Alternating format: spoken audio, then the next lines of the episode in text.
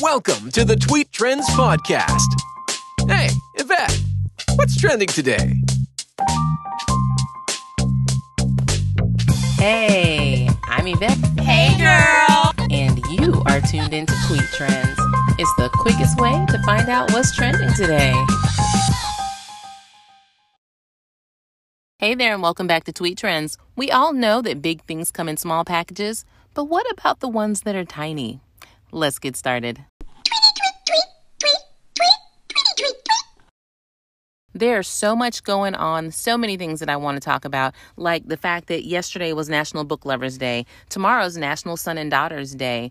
Quentin Tarantino's been holding a grudge against his mother for the past 46 years. And then on top of all of that, Governor Cuomo resigns. There's so many things I could be talking about, but there's one thing that caught my eye and just grabbed me. And I'm like, you know what? This is what today's episode is going to be about. And what is it? Tiny houses. Well, how did we even get to that? Well, let me tell you. Saw this thing on Twitter where they were saying that Elon Musk lives in a tiny house. Now, I'm going to assume that he does not always live in a tiny house, meaning 24 7. No, it's one of his many houses, I'm sure. But the fact that he lives in a tiny house nonetheless is pretty doggone amazing because when you think about it, a tiny house, by definition, is a house that is less than 600 square feet. Now, you've got some people living in New York that are like, wait a minute, my studio apartment is less than that. Does that mean I live in a tiny house? Mm, well, by definition, yeah, I guess so.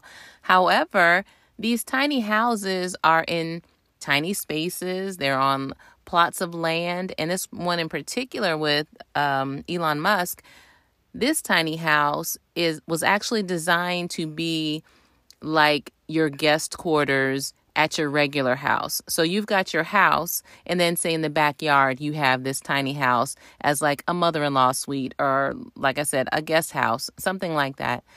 But I, I have to admit it. I am very intrigued by tiny houses. I'm intrigued by the people who live in tiny houses because as I sit in my in home studio right now recording today's episode, I think to myself, could I live in a tiny house? And I wonder, do you think the same thing? Could you live in a tiny house?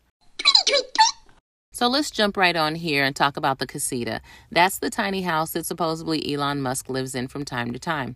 It's made by a company called Boxable and it goes for $50,000. Well, some people had a few things to say about that because they're like, well, wait a minute.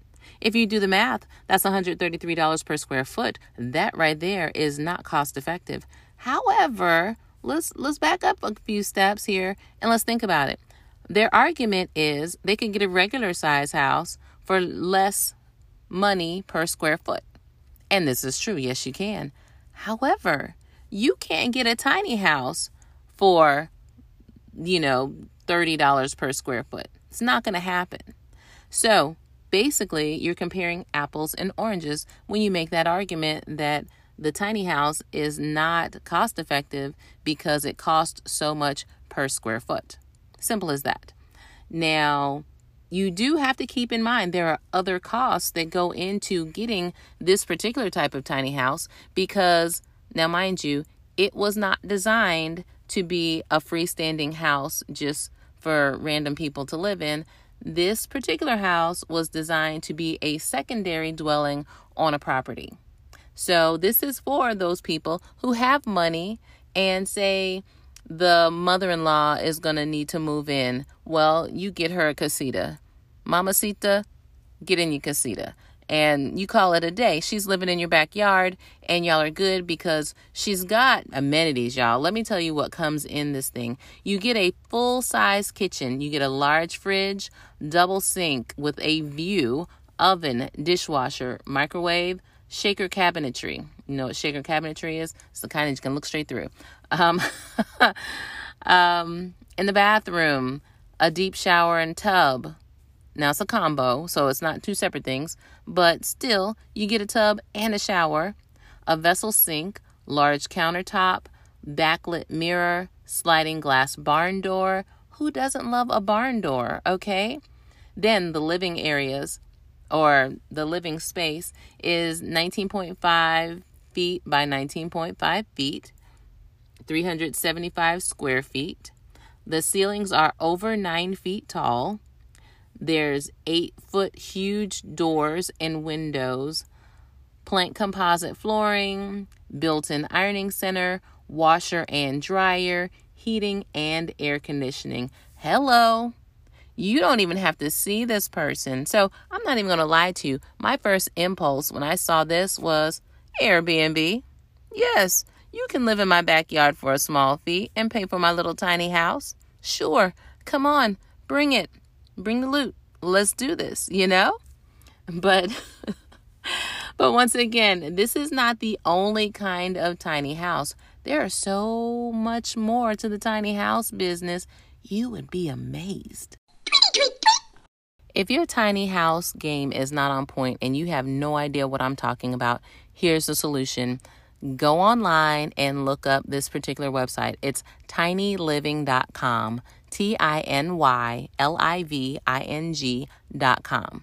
And you will not only find information about various tiny houses, but you can also find out information about the builders of these houses and you can look by state to see what companies are in which states.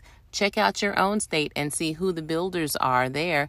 And who knows, you may decide you want to buy one of their tiny houses.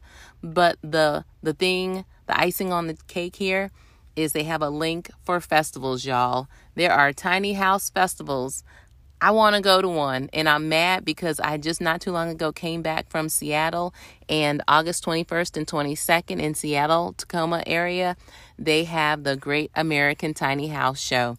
And um, so I went to the link, was checking it out and everything. And it's kind of interesting because they have a section that's like, why? And so they start off with why come? Like, why come to this expo, this festival. And basically, they describe it as an educational experience. And I can agree with that. I can definitely go along with that. But then the other part is about the why in terms of the tiny house movement. And it's awesome because they're talking about the housing crisis. So it's not so much like it's a, you know, hey, rich people come here and find ways to get richer. This is, these things were created to try to help a housing problem. And I, I guess the, for me, the disconnect though is, is it really helping the homeless? You know, are homeless people getting the tiny homes that they need? Because when I, when I tell you that when I was out in Seattle, Seeing these tent cities was hurtful. It was amazing where you're just driving along and then all of a sudden there's a piece of land and all you see are just random various color, shape, style tents that people are living in. Just right there. Kind of like how when I lived in Japan, you could be walking down the street and then all of a sudden there's a shrine or a temple. Well, here I felt like in Seattle, it's like all of a sudden there's a tent city, just boom, right there in the middle of nowhere. So, you know, they talk about different laws and ordinances and everything, and actually how you can become a part of the tiny house movement and actually consider joining THIA, which is the Tiny Home Industry Association. It's a nonprofit, and basically, their part of their mission is to legalize tiny homes in various places because there are some states, some areas that are not welcoming to tiny homes. And I don't know, that's kind of unfortunate, but the idea is when people gather to educate themselves about the possibilities and options that are available, and in this case, we're talking about um, the options for housing people, then that's when change happens. So I feel like the THIA has a great a great um, goal in mind. And so maybe they just need more people to to join in on the effort. So, the Great American Tiny House shows, they look at them as being vital to the education of not just regular Joe Schmoes like me, but for elected officials and everybody else who can have a great, great deal of effort and not effort, but influence towards making this housing crisis just kind of go away. Okay, so that was today's episode of Tweet Trends. I hope you thoroughly enjoyed it, and I hope it sparked a little something inside of you to make you decide to say, hey, you know what? Let me do a little bit of research on tiny homes and see what it is that's going on with them. What am I missing? What don't I know? And let me get educated on this particular topic and how it's supposed to try to help society and the world on a whole.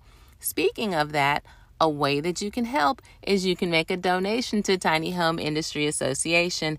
They are a 501c6 nonprofit advocacy organization, and their whole goal is working to unify a movement by developing standards and promoting best practices in the construction, placement, and widespread use of tiny homes as permissible and permanent housing for those people in need.